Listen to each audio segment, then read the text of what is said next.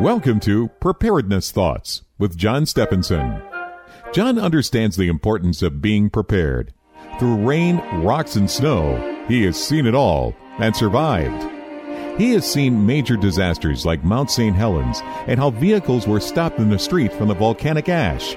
Earthquakes, too, including the Loma Prieta earthquake, which felt like it wouldn't stop shaking.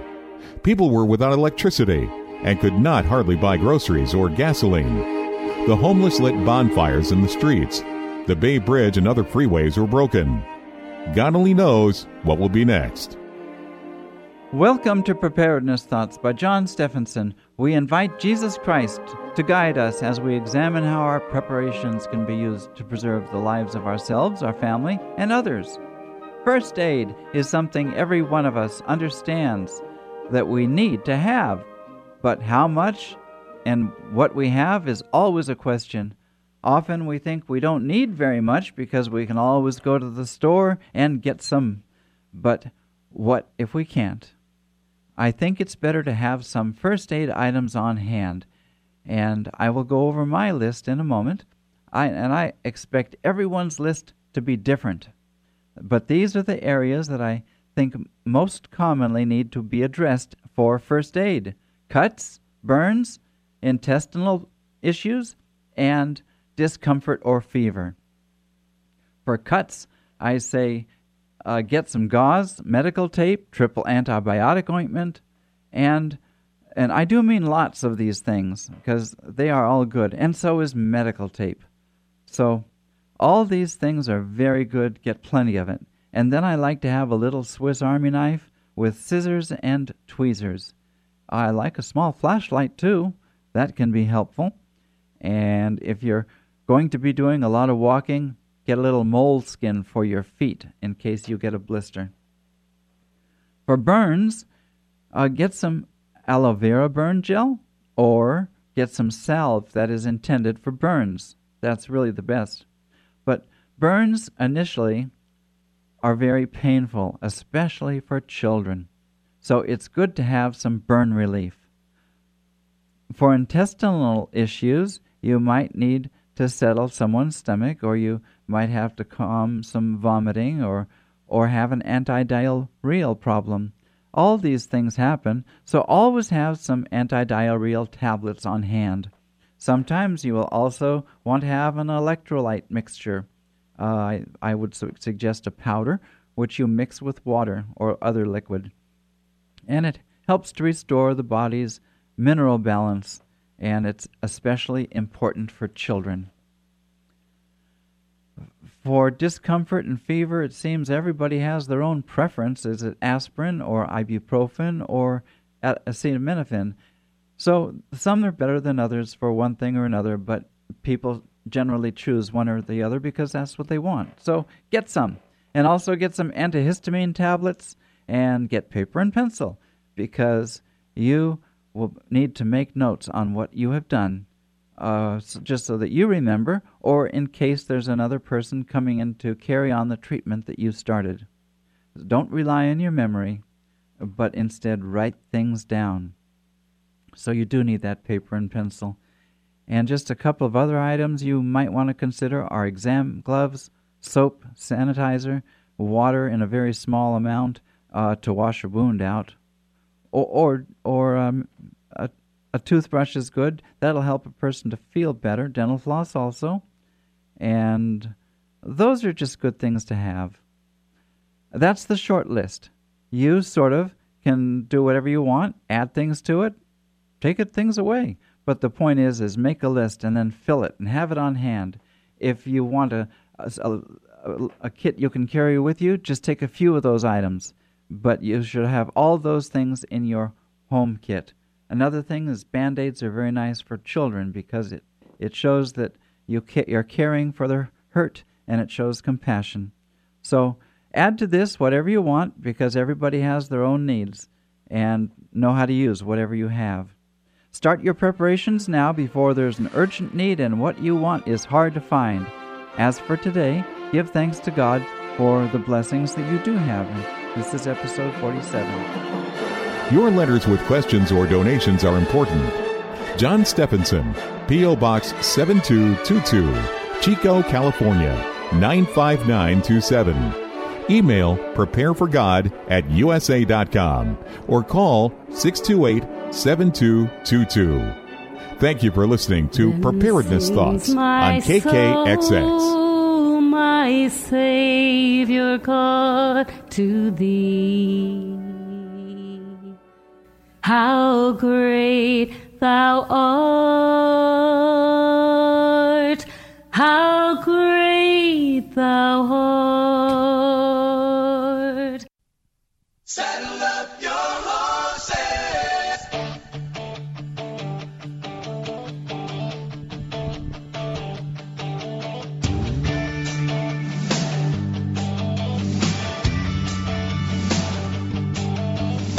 Welcome to Red Sky Radio with Rob Walter. This is the program that proclaims liberty to the captives of our beloved nation, where truth trumps political correctness, where the uncompromised Word of God exposes the works of darkness and sets free those held hostage behind the iron curtain of a shamelessly biased media. For God has called us to stand for truth, and having done all to stand, we will stand. It's time to fight the good fight of faith to preserve our country, our families, fortunes, and sacred honor, to protect our property, our schools, and yes, maybe even salvage some of our churches. America, we have a trail to blaze. It's time to saddle up. It's time to ride. Now, here is your host of Red Sky Radio, Rob Walter. Well, hello, America, and welcome, world, to Red Sky Radio and the Red Sky Radio Ranch, where we ride hard for the brand of Jesus Christ. God bless you all today. I have to give you a little bit of a um, disclaimer, I guess, right out of the gate here this morning. Uh, I am traveling this week, and traveling means I have to do the program remotely. Doing the program remotely means I need to find a place to do it, and it turns out I have no place other than my hotel room and I have no time to do it other than at 5:30 a.m. So, if you think I'm rather subdued today, if you think, gosh, Rob must be hoarse, he must be sick, maybe he's lacking passion, none of those things are true. I'm simply in an environment where I am forced to tone down my volume level because I have people sleeping on both sides of my room as we do this program at the only hour of the day that I can, 5:30 a.m. So just bear with that. Now, having said that, none of that means that uh, I won't come uncorked uh, and feel like there's a breakout at some point. Maybe when I hear the toilets flush next to me, uh, and they're up, and I hear the doors bang, and they're going down for breakfast. I will be back to my old unbridled self. But anyway, the essence of the program has not changed at all. We're going to start with good news. We're going to do everything we can to end with good news. In between, hang on. And today's program, like every program, is for everybody around the world. Although I am actually holding off yet another week on how do we know when it is time to disobey uh, the civil authorities, when we must disobey the civil authorities. And I, and I made the change uh, for this week's program on the spot after hearing the president's speech the other night on border security. And as I said, I start with the good news, and the good news is that speech. The speech was short. He didn't trail on for a for a half an hour inter- introduction like Obama did, giving record length State of the Union addresses. Uh, no, this was short. It was to the point. It was factually loaded and to, to I, I can't I just can't even believe the Democrats who have said we reject Nancy Pelosi. I reject your facts. Well, you know what? We're all entitled to our opinion. None of us are entitled to our own facts. So if a fact is a fact, it's a fact, Nancy baby. Get over it. Just because you can't process that in your mind, just because you are not receiving of it, because you owe your position to a bunch of left wing uh, left wing losers, frankly, that dominate the Bay Area. You don't get to tell somebody that something else isn't fact. She had nothing to contradict the facts. She simply rejected them. and it was fact laden. I can tell you, U.S. border security loved the speech. Department of Homeland Security loved the speech, other than the ones who are on furlough. You know, they probably would like to get back to work, but I will tell you, if you are a real American, and there's nothing to be ashamed about that, there's something to be proud of that. If you are a real American, you would have loved that speech. And I want to, I want to, well, you know what? The first of all, the critics had a whole sorts of things, not just Pelosi. Well, I reject your facts. Uh, one of the critics said, you know, this is one of the most boring speeches. Trump had no real passion when he said it. Look, he's not supposed to get excited about this topic. And what happens when Trump does get excited? Then they complain that he's excitable. In this case, uh, he was much more controlled than it wasn't a campaign speech. This is a serious issue. The life and survivability of the United States depends on security issues at our border. Now, I'm not going to go back that maybe God, as it says, through multiple places uh, in the Old Testament is that he sold Israel. He sold. I mean, I I can think of three or four places where it simply says that because of Israel's sin, he sold them into the hands of Israel's enemies. Now, of course, he came back and judged those enemies after Israel repented. But frankly, folks, I would rather not go through the disobedience get judged, and then only get restored as a result of wholesale repentance. But if that's what it takes, that's what it takes. So there, there are those critics. I will tell you, I think this is one of the best two minute speeches or whatever it was I've ever heard. you could not have been more factual about a more important topic. So, I so I'm going to just share with you what I thought was the climax of the speech. He got to where I hope he was going to get, and that was where he said, uh, "If you know, if you are opposed to the walls, then I have to ask you, politicians, ask you, why do politicians build walls about around their houses?" And fences and high fences and big gates like Barack has? Why do you have fences to protect you from the outside and we can't have a fence protecting us from the outside? And he went on to say, This is not because we hate the people on the outside, it's because we love the people on the inside. You know, this is why the Democrats are so apoplectic, is because he makes so much sense he is so right factually. He was so right morally.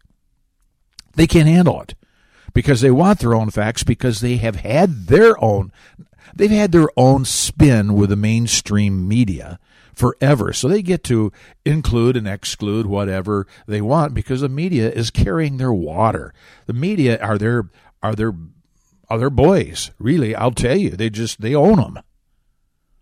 The media is going to do whatever the, the left wants because they're inseparable. It's an incestuous relationship between the left and the media.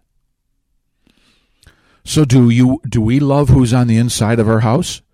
Let me ask you, Democrats, or just generally, why do we have security measures around our homes? Why do we have bolts on our doors? Why do we have various lo- why do our windows have uh, window locks which though they may not be super effective, we still lock them?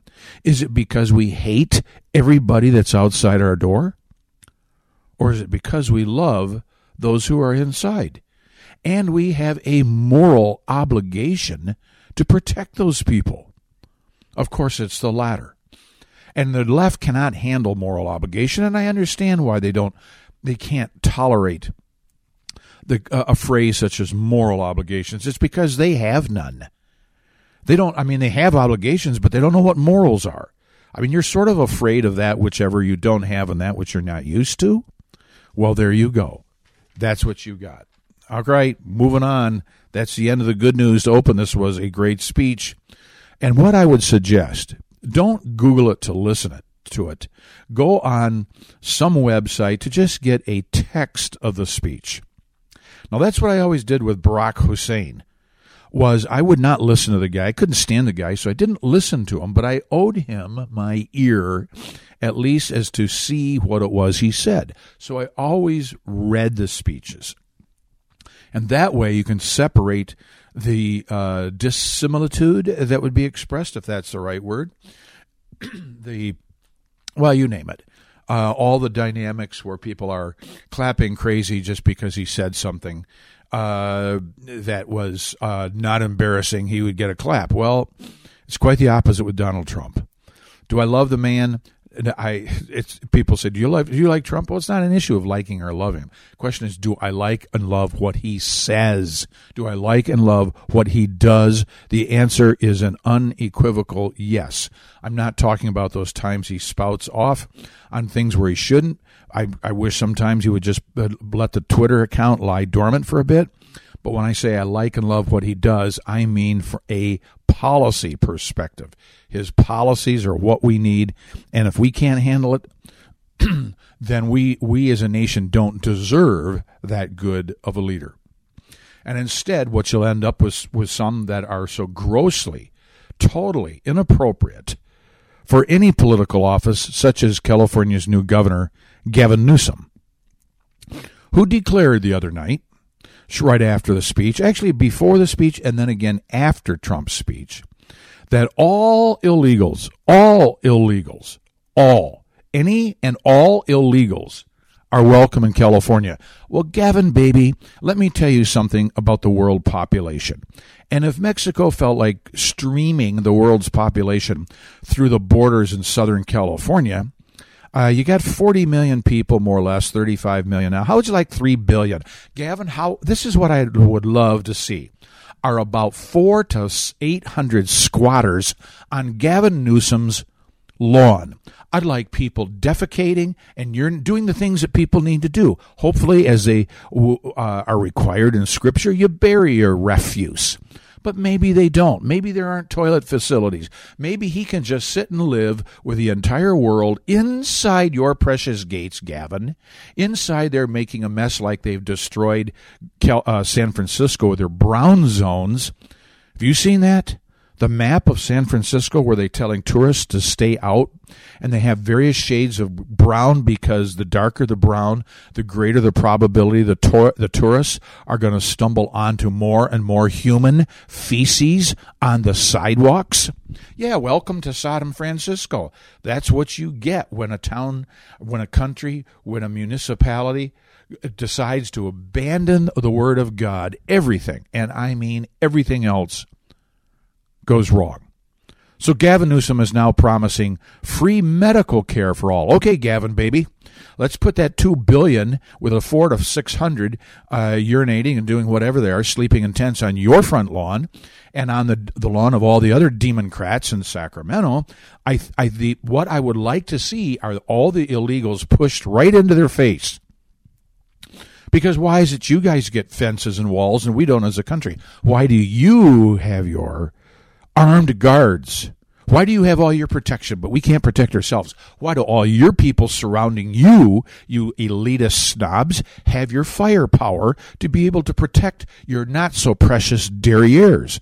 But we don't get them. And they are elitist snobs. Democrats are people who think they are smarter and think they are more moral and think that they have more guts than everybody else, when in reality, they are lacking all three. It's the opposite of the trifecta.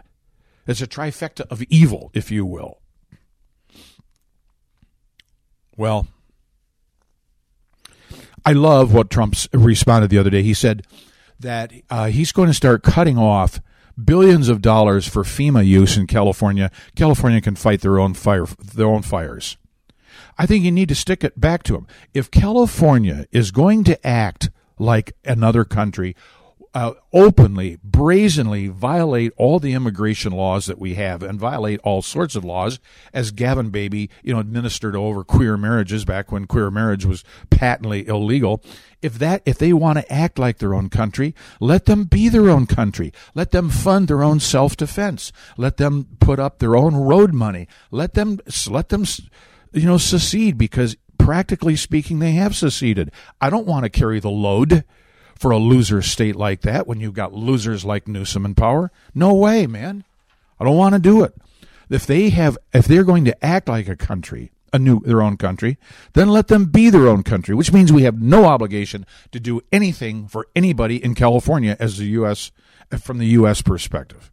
Now, I may have some of my conservative friends in California upset at that. But hey, that's the way that it is. I can't I, I can't say it any other way. If you're going to act like your own country, then let's we're going to treat you like a distinct and separate country, and we are not going to provide international aid to a foreign country called California. Simple as that. I mean, I have to just tell I I I get sick of these stories about just how sick, sorry, and sad the Democrats are. So I'm going to move through these really, really quickly because I want to get to some other things that are that are actually that are very, very important in light of president's speech the other night, but also in light of this little these little tidbits I'm going to give you here. That Steve Cohen, of course, the guy's a Democrat from Tennessee nonetheless. Yeah, I don't know where he's from in Tennessee, but hopefully he gets defeated the next time around. He's introduced a bill to eliminate the Electoral College. Now, I do not want to educate everybody on the role of the Electoral College. Those of you who are listening overseas have no idea what I'm talking about. Probably, although there's a good chance people in foreign countries who know something about American history know more about American history, have a better handle on uh, the U.S. history and the U.S. Constitution than most Democrats. Maybe all Democrats. So the bill to eliminate the electoral comes down electoral college comes down to this. It should be named. And what this would mean, folks, is simply the majority rules. Whatever the vote is in this country is the president you get. But it should be called the bill to let California and New York elect the president. Because that's what's going to happen. You just for, forget it. If you're in Wyoming, forget it. Oklahoma, forget it. South Dakota, forget it. You'll have no rights anymore. You will be totally swamped. And if California and the, and Cohen wants to do that, then let them do it. And then then the other states that are more fair minded and have an understanding of the purpose of the Electoral College can reform as a separate country. As I said, it is not a question of if, but when the United States is split in two, not in half, but in two. But this is all about Democrats not getting what they want, so they find a way to change the rules to get what they want. Ah, let's have the Electoral College. And why? Because California and New York can vote, and because California and New York don't do anything to prevent illegals from voting, hey, we will own this country. We will we will run everything, and this is going to be our country. Well, not for not for long. Not for long until, if you've heard the last couple programs about God allowing our adversaries, even stirring up adversaries, to come in to this country. And from without and from within, we would be decimated. And you, you can put it at the blame of the Democrats, although I place great, great blame at the feet of many Republicans, and particularly the so called pastors and clergy in the country that has lost the guts. They've got no cojones to speak to the critical issues of our day. And so we are where we are because we have refused to teach our congregations that there is a moral compass to follow. So you take, uh, what's her face here? Jane Curtin from Old Saturday Night Live. Her comment, her New Year's resolution let's make sure that the Republican Party dies. Well, Janie, baby, you know what? You were never that good on uh, Saturday Night Live. Um, and I'm glad you're gone, but I don't watch it anymore anyway. You see, every whether it's from abortion to let's we want the Republican Party to die. The Democrats are the party of death. They are the culture of death. You see, it doesn't stop with killing unborn humans in the womb. Doesn't kill with uh, uh, physician assisted suicide or non physician assisted suicide. They seem to be all about the right to kill, except when it comes down to actually killing for the purposes of protecting our families. When somebody breaks in, then they're all against that. So they're all about killing the innocent and protecting the guilty, as we talked about last week. But now it's spread to killing Republicans. You know what if I came out and said, you know what? Here's my New Year's resolution. I just simply wish every Democrat in the country was dead, deader than a doornail. I mean, I mean, ten toes up. What if you said that about Obama?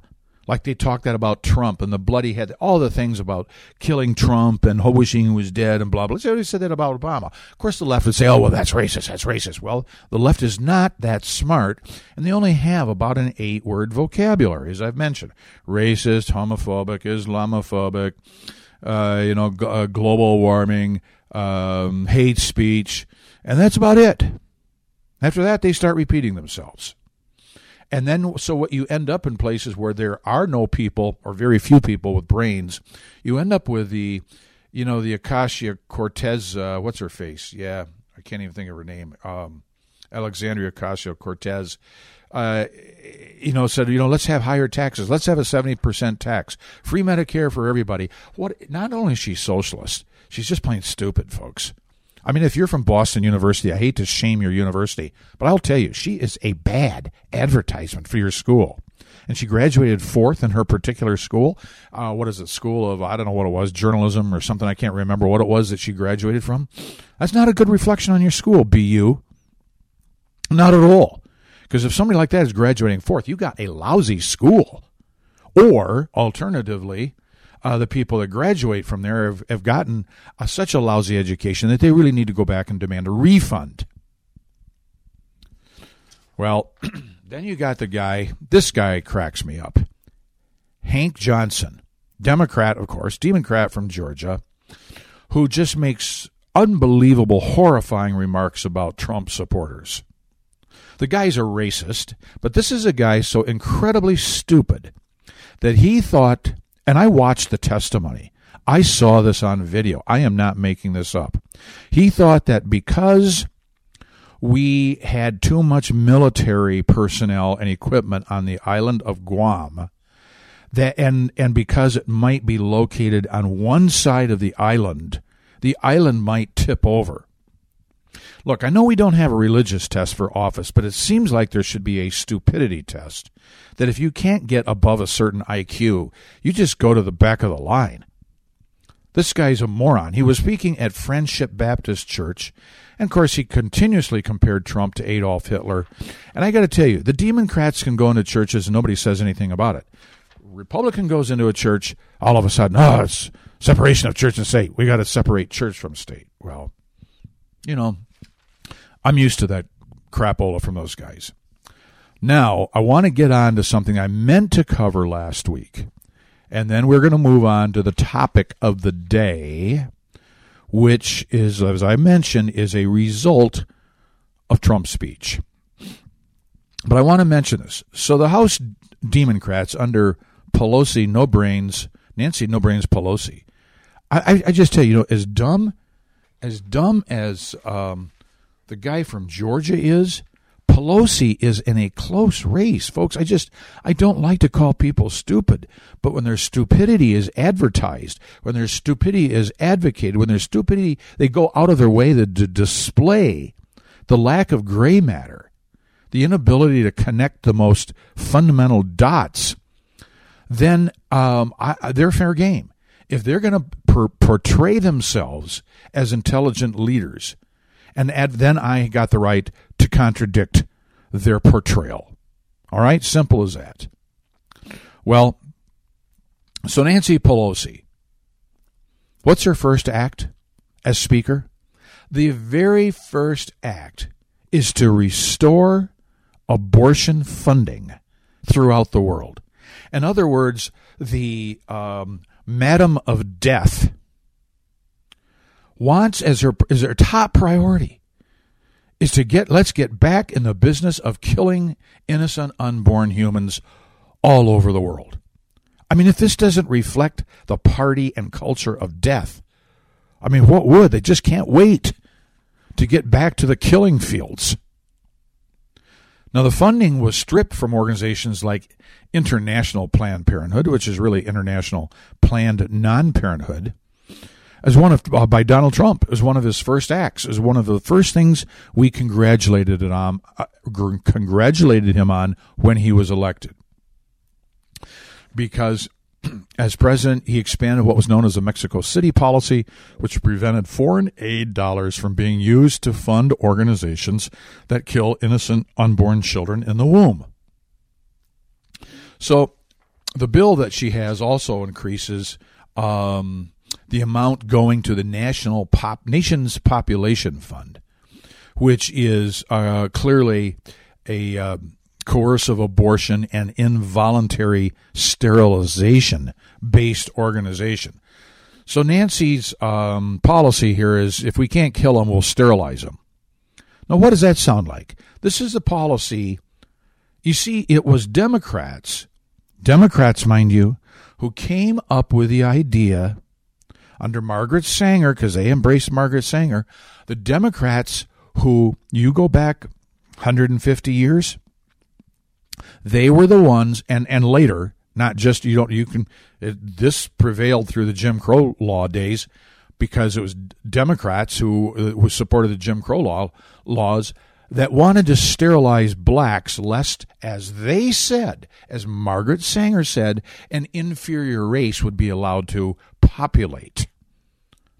So understand that what she is asking for are $5 million to expand the contribution to an organization that not only has coercive abortion, in other words, you don't get that, you don't have to kill your innocent unborn uh, child. We're going to force you to do it, but also involuntary sterilization.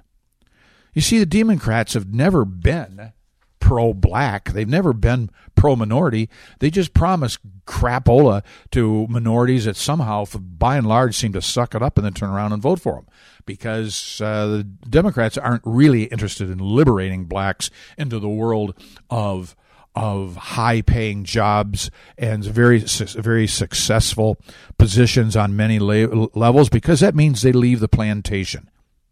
That's that's obvious. I mean, knowing educated blacks on this issue, which I, who I've talked to, and I've talked to many of them, all agree on this point. The Democrats have been the party of slavery, the, the, the party of induced poverty, and that is we'll give you just enough to make it where you are so you have, and we'll strip you and suck all the initiative out of you to want to do more. Mr. Dannenfelser said the House bill is uh, will once once again makes taxpayers complicit in the exportation of abortion and the destruction of countless unborn children around the world. There you go. That is first and foremost on Nancy Baby's list. The head of the Democrat Party cannot wait to go back to the killing fields. And you think it's fair? Of course, it's not fair. Here's a conservative woman, worked for Fox News, uh, in Washington, D.C., they have people, contrary to the law, are not admitting Republicans and perceived conservatives as tenants in clear violation of the law, which states that political affiliation and source of income uh, in many places cannot be the basis for excluding people from being able to rent an apartment. But that's happening. It's happening all over the place, and it happened to Pardes Seleh, a conservative who worked for Fox News. No, she can't get an apartment uh, from any liberals because the leftist weenies in Washington, D.C. won't enforce their law because their law wasn't intended to ever protect conservatives. No, no, no, no, no, no, no, no, no. Well, let me ask you folks are you called to run for political office? You just might be. Don't go away. This is Rob Walter. When we come back, we're going to explore that topic. We'll be right back. Red Sky Radio with Rob Walter is a listener supported program. Please know that 100% of your contribution goes to pay for airtime so that as many people as possible are able to hear that the Word of God has answers to every meaningful problem and issue in life. No one gets paid a salary at Red Sky Radio with Rob Walter, but in response to your support, we pledge to bring you the most timely and critical information you need to help make informed decisions in this age of media bias and a growing hostility to all things Christian. Your partnership makes you one of the watchmen on the wall with us, as described in the book of Ezekiel. Please send your support to Red Sky Radio, P.O. Box 99, Wickenburg, Arizona 85358. That's Red Sky Radio, P.O. Box 99, Wickenburg, Arizona 85358. Thank you.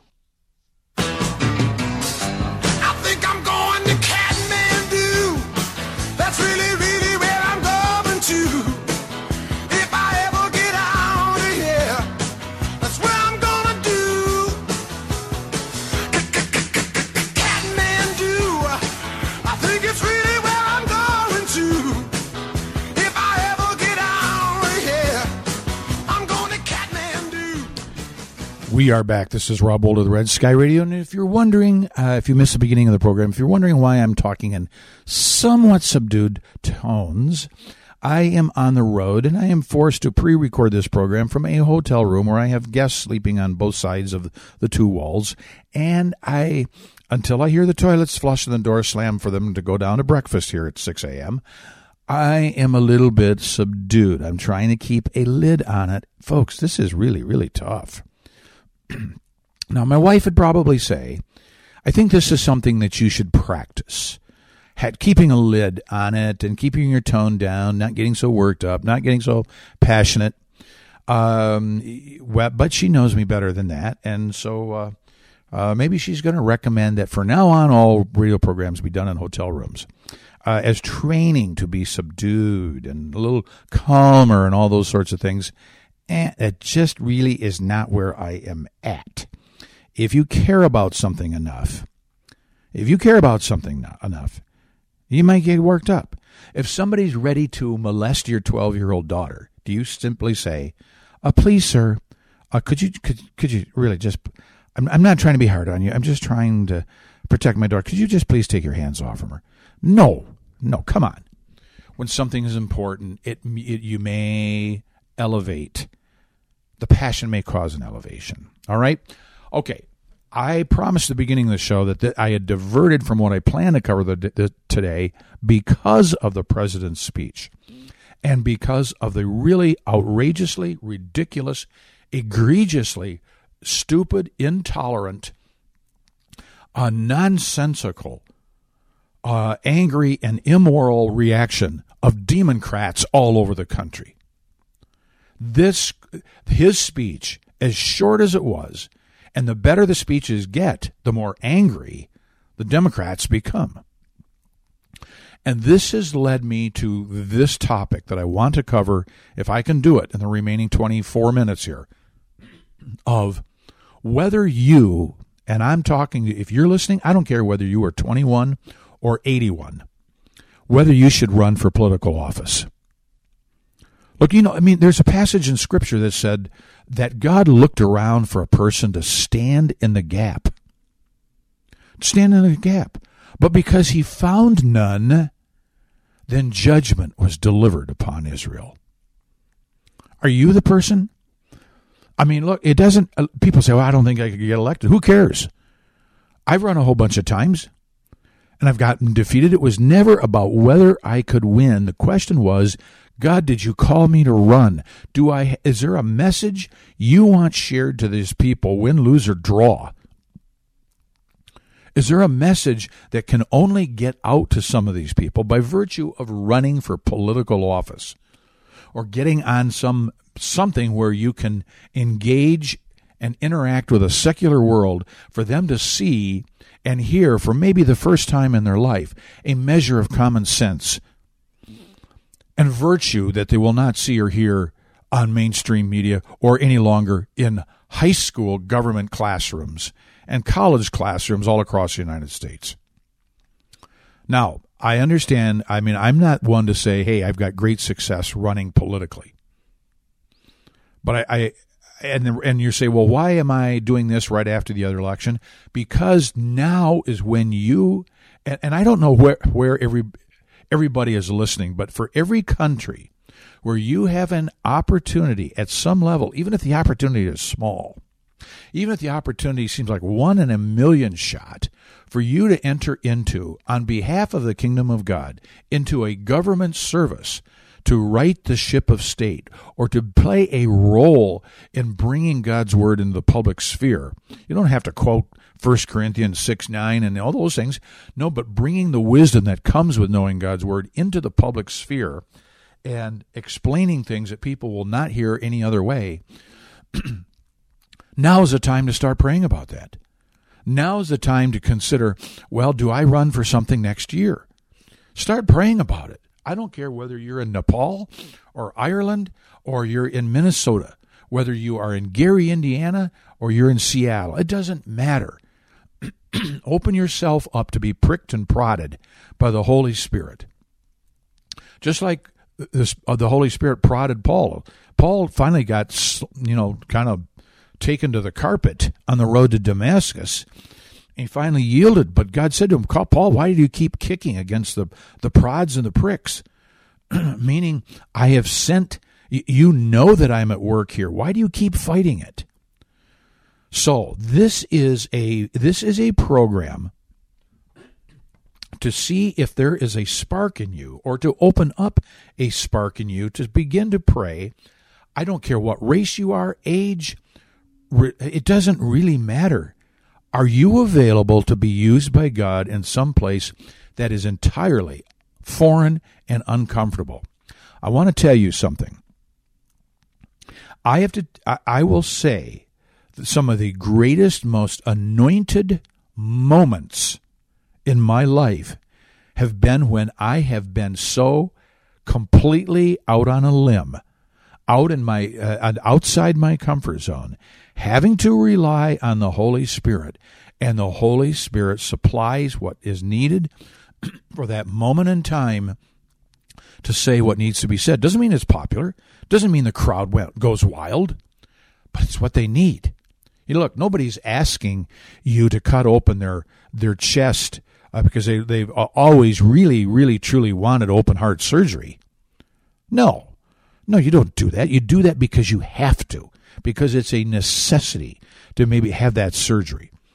And is it necessary for you to perform surgery on the populace in uh, Nevada, or Louisiana, in Boston, in some foreign country? Are you the doctor that God has called to put in the scalpel and the knife and begin to cut open a diseased body and show the disease for what it is and then bring the healing bring the response bring the if you will the political spiritual medicine to that situation?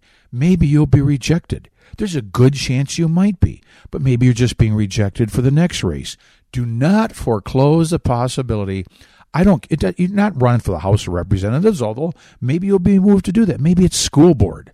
Maybe it's some local county commissioner or city council or something of that sort. Every place. Look, the government is upon his shoulders, God's shoulders. But if he doesn't have any vessels in this world to, to work through, then he's got to simply be stuck with working sovereignly all the time. And that's not the way that it works. Look, I share five things with Abraham Lincoln. Five things I share with him. You think I'm patting me, myself on the back? No. I think it was ele- and I could be wrong on these, but I think, uh, but Lincoln lost his first five elections. I lost my first five elections. I think he might have lost more than that, but that's where the the that's where Abe and I uh, separate. I uh, he started winning eventually, and I never did. I've always been in some environment where I knew I was terribly outmanned, outgunned, outspent. I've always been in a conservative minority area when I have been running. So it, it, it, I know that it hasn't worked. But if there's a great person running already for an office, there's no need for me to enter into it. Look, if that person's out there shining the light, they don't need my flashlight at high noon, right? I am not sure that I have won an election since a sophomore in high school when I ran home to victory the powerful, if not intimidating, campaign slogan of Don't be a slob, vote for Rob. Now, and, and I became a Christian during my first election, during it.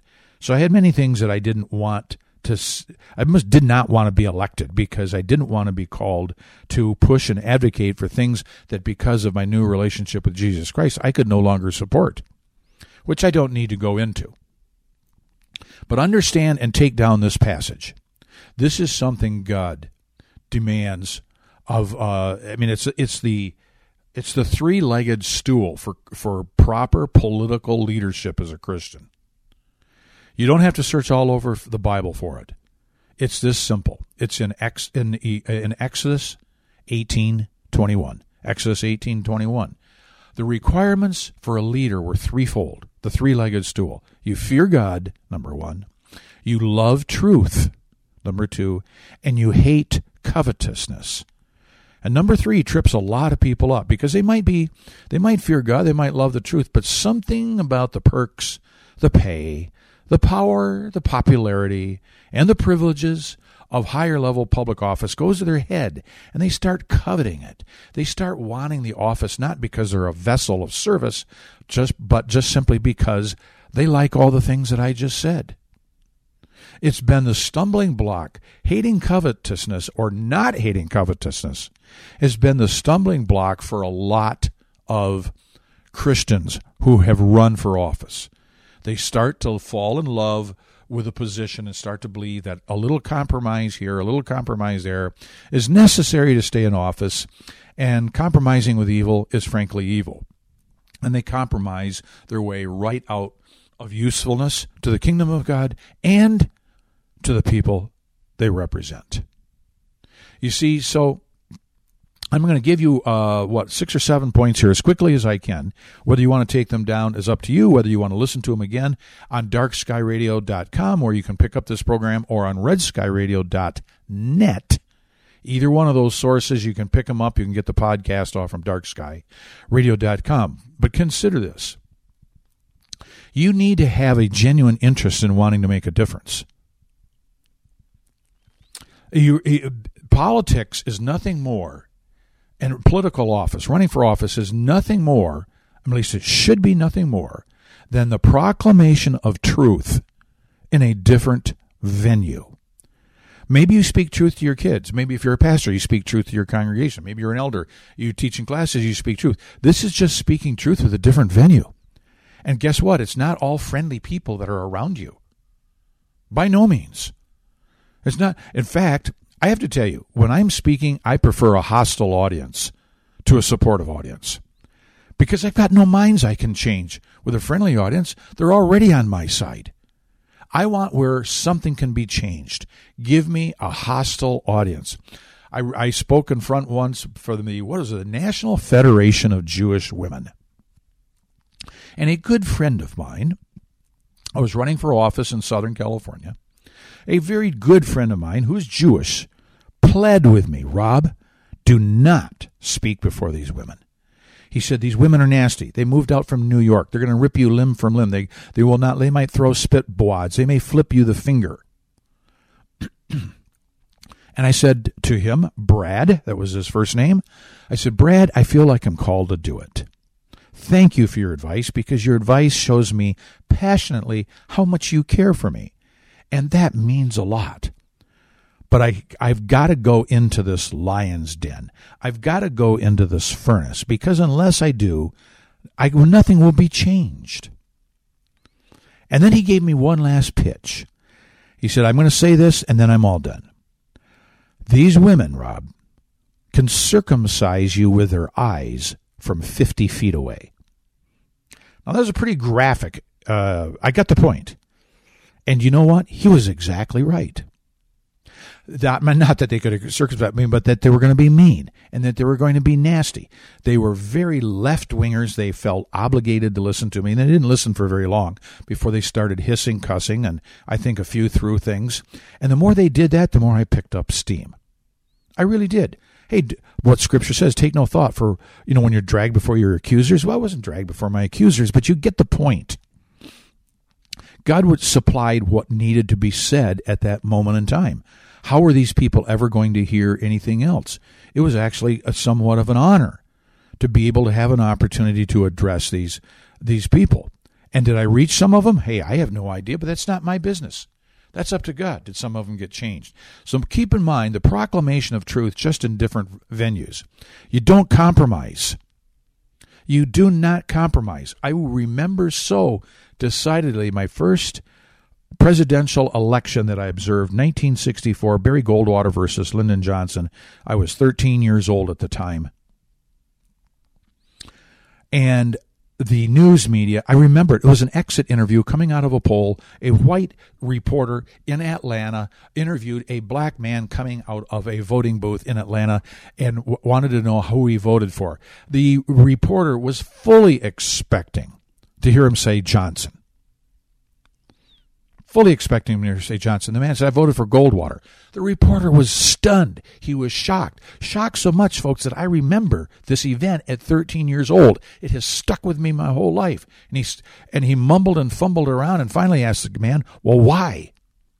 Because the polls indicated that blacks were going heavily towards Johnson. He said, Well, you know what? I don't. Uh, he said, I like what Lyndon Johnson, President, what Lyndon Johnson says. I just don't believe him. I don't necessarily like what Mr. Goldwater says, but I believe him. And when it comes down to it, I'd rather have a president that I could believe. I mean, goodness sakes. That spoke volumes from this man. I don't care what his education level was or wasn't. What he spoke was something much greater than knowledge, much greater than education. It was wisdom. Wisdom when I was speaking before a large group in Santa Barbara a few years ago, and I was a low man on the totem pole in this thing. There was a U.S. Senate candidate, then U.S. House of Representatives candidate, then the California State Senate, then finally down to me, the low man on the totem pole for the California Assembly, which is California's House of Representatives. They had a question from the audience. They wanted to know who was the person that they most revered and use as a role model today in American politics. Today was meant to exclude from our answer Ronald Reagan. We couldn't say Ronald Reagan. Had to be somebody living in politics today. The U.S. Senate, Senate candidate was inspired by no one. She couldn't think of anybody that inspired her, which means that it wasn't a passion for the office. It wasn't a passion to help people and a commitment to doing good. It was all about ambition. The U.S. House of Representatives candidate, same thing. He couldn't identify anybody but his dad, and his dad was never in political office. Didn't even answer the question. Typical politician, right? You ask them a question, they'll just give you the answer they want to tell you, regardless of whether it relates to the question or not. The state Senate candidate, before it got to him, got up and left. He said, I got to be somewhere. This was the largest political audience any of the four of us had thus far in the campaign. They got down to me. I said, I want to thank you for finally an easy question because the a person I admire most in politics today, in politics, it wasn't American politics, in politics, is Benjamin Netanyahu. And the place went wild. It went screaming and hooting and hollering. Positively, I might add. I didn't do that because I thought it would produce that. I spoke from my heart. It was a proclamation of truth. And I said, hey, I would love to trade Barack Obama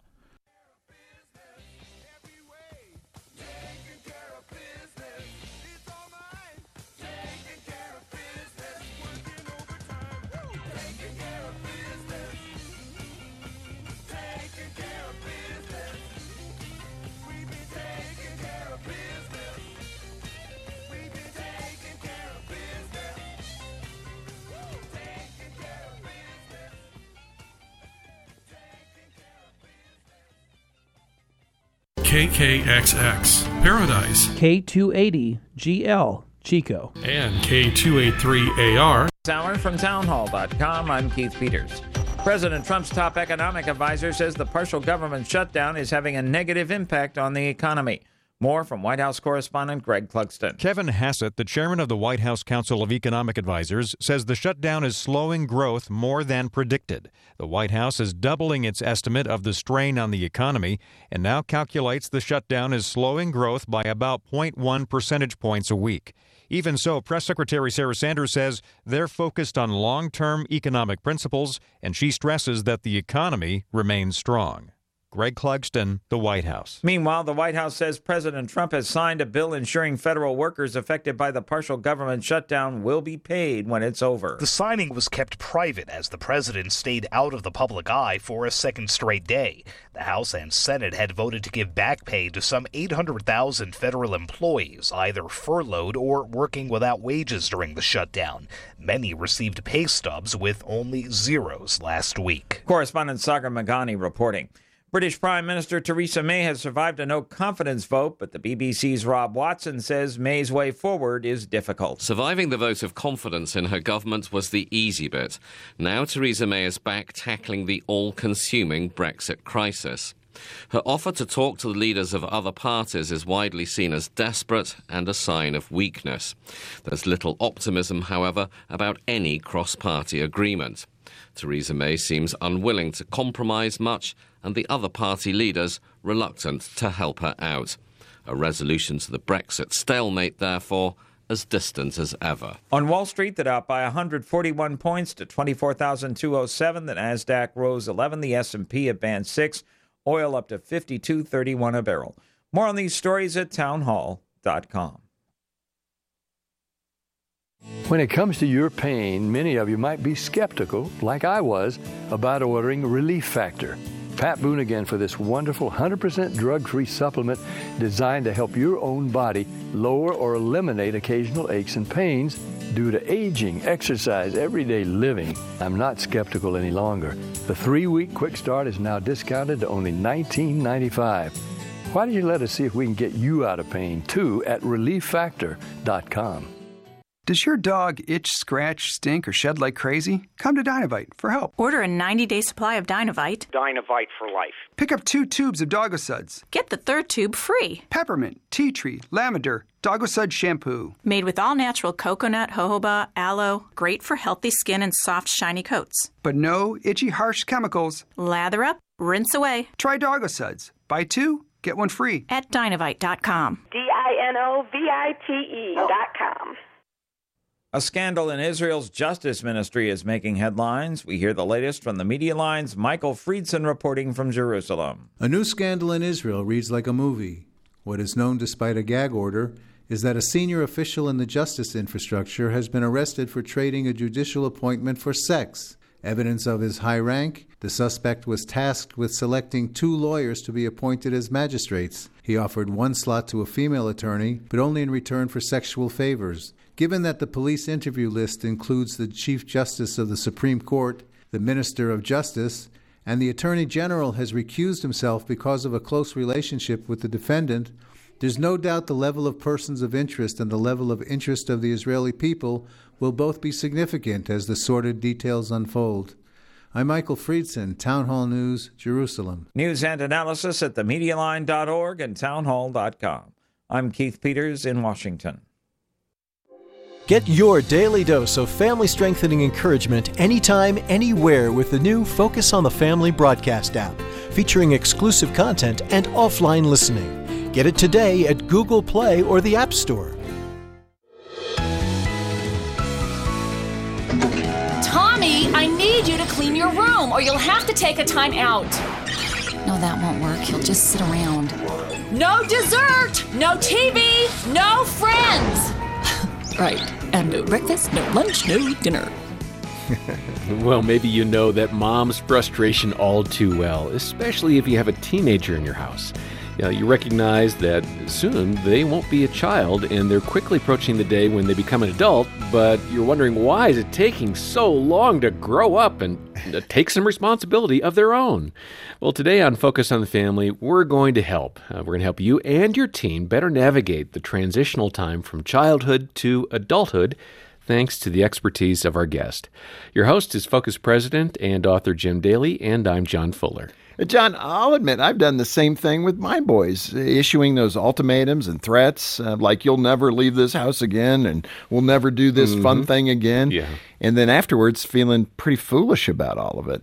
Uh, as much as we'd like to control the lives of our kids and get them to do everything exactly the way we want to, uh, it's impossible, uh, especially during the teen years. Man, this is the time of independence, that spurt, that growth of independence. They're becoming their own person. And uh, they're different in many ways. So instead of trying to control our teens, we need to train them in how to effectively take control of their own lives and manage it well.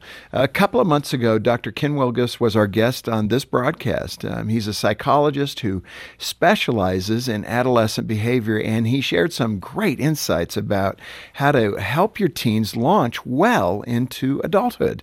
It's one of the most critical problems we have in the church today. Our teens aren't launching well. At the time, we record a lot of extra content with Ken, and we want to share more of the wisdom of that discussion that we had. Mm-hmm. And this conversation is based on Dr. Wilgus's book, Feeding the Mouth That Bites You, a complete title. guide to parenting adolescents and launching them into the world. Now, we had a live audience in the studio, and we're going to include a question and answer time with them later on in this broadcast. Right now, here's the conversation with Dr. Wilgus on today's episode of Focus on the Family. Can speak to the idea of planned emancipation, which is really the theme of Feeding the Mouth That Bites You. How you can help plan the emancipation of your teenager. What's Yeah, that general? You could yeah. you could practically title the book "Planned Emancipation." Really, that's really what it's about, which is um, getting ahead of the curve, knowing that by thirteen, your teenager uh, needs and needs to need to be out on their own eventually. So you get out ahead of it, and in an orderly, rational fashion, you give over that freedom uh, in reasonable stages. Now, with freedom.